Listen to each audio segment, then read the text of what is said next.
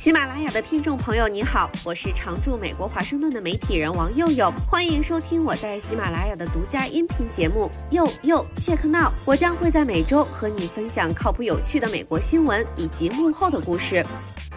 大家好，我是王佑佑，欢迎收看这期节目。前一阵聊聊俄乌战争一直拖着，俄罗斯的国库还能撑多久？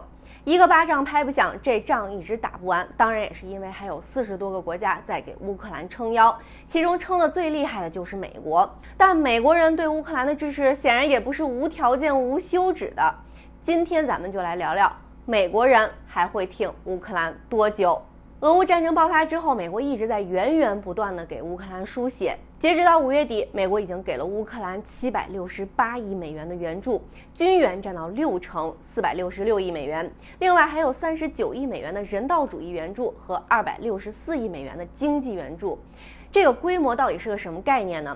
美国对乌克兰的援助占到美国 GDP 的百分之零点三三，是七十年来美国对单一国家或者地区外援 GDP 占比最高。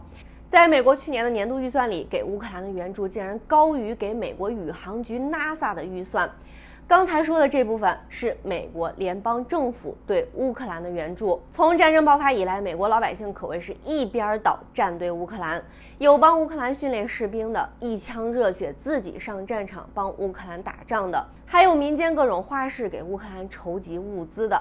比如说，迈阿密市警察局把缴获的枪都送给了乌克兰，然后又搞了一个为乌克兰筹枪的回购计划，也是非常有红州本土特色了。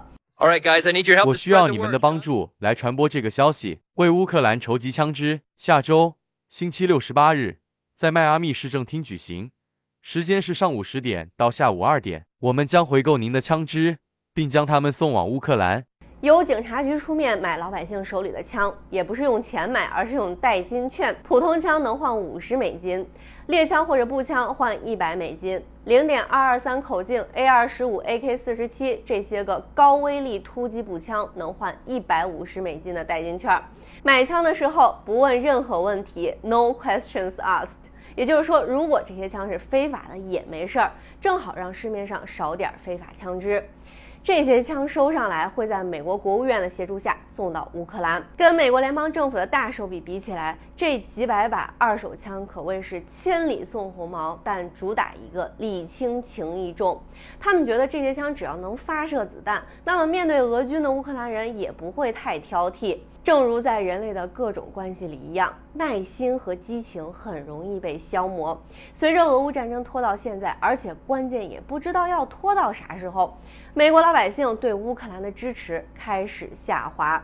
左翼媒体 CNN 的最新民调都显示，大部分美国人反对国会再授权政府给乌克兰提供更多的援助。谁能拿走你的钱？眼中闪烁着光芒，把钱全部夺走，然后交给另一个人。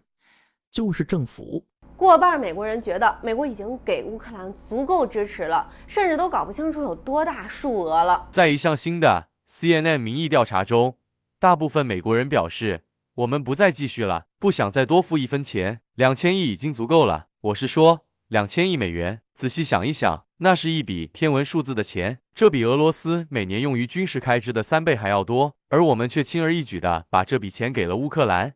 而无论党派背景，美国老百姓更担心的是，俄乌战争将拖很久，而且现在看不到任何靠谱的解决方案。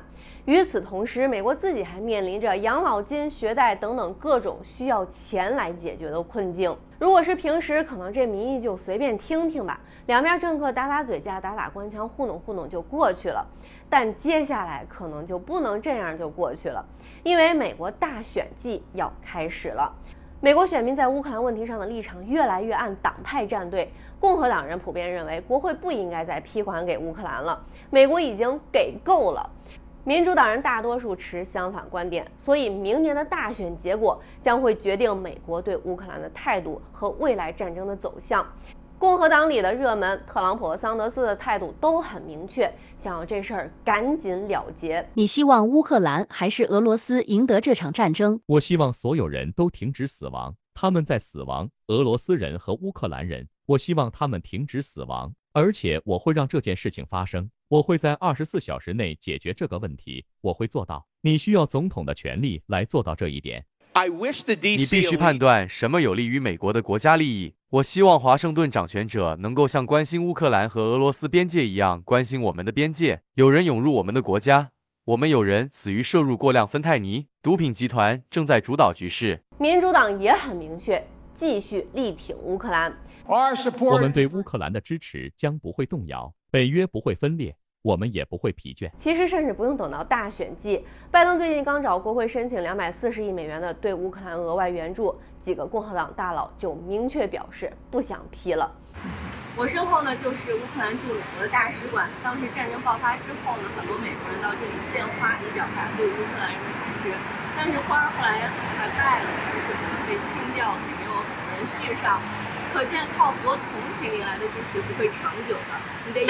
交换的价值，其实乌克兰人也非常清楚这一点，所以我们也可以看到，在乌克兰大使馆上的这个旗帜呢，已经改成了 “We open for business”，我们开门做生意。有看热闹不嫌事儿大的记者拿美国的最新民调跑去问乌克兰总统泽连斯基：“你有啥要对美国人说？”谁想要第三次世界大战？有谁愿意承担那样的风险呢？如果乌克兰因为各种意见分歧和援助减少而战败，美国绝不会放弃北约成员国，俄罗斯将会进入波罗的海国家，进入北约成员国境内。届时，美国将不得不像我们现在将他们的儿女送往战场一样，将自己的儿女送去战场。他们将不得不战斗，因为这是自然而然的事。他们将会死亡，但愿上帝保佑，因为这是一件可怕的事情。所以，乌克兰一边展现自己的经济潜力，一边强调自己的战略价值，跟大国博弈求生存。你觉得什么才能让俄乌战争结束？感谢收看这期节目，下期再聊。以上就是本期节目，我是王佑佑，欢迎在喜马拉雅订阅收听。佑佑切克闹，我们下期再会。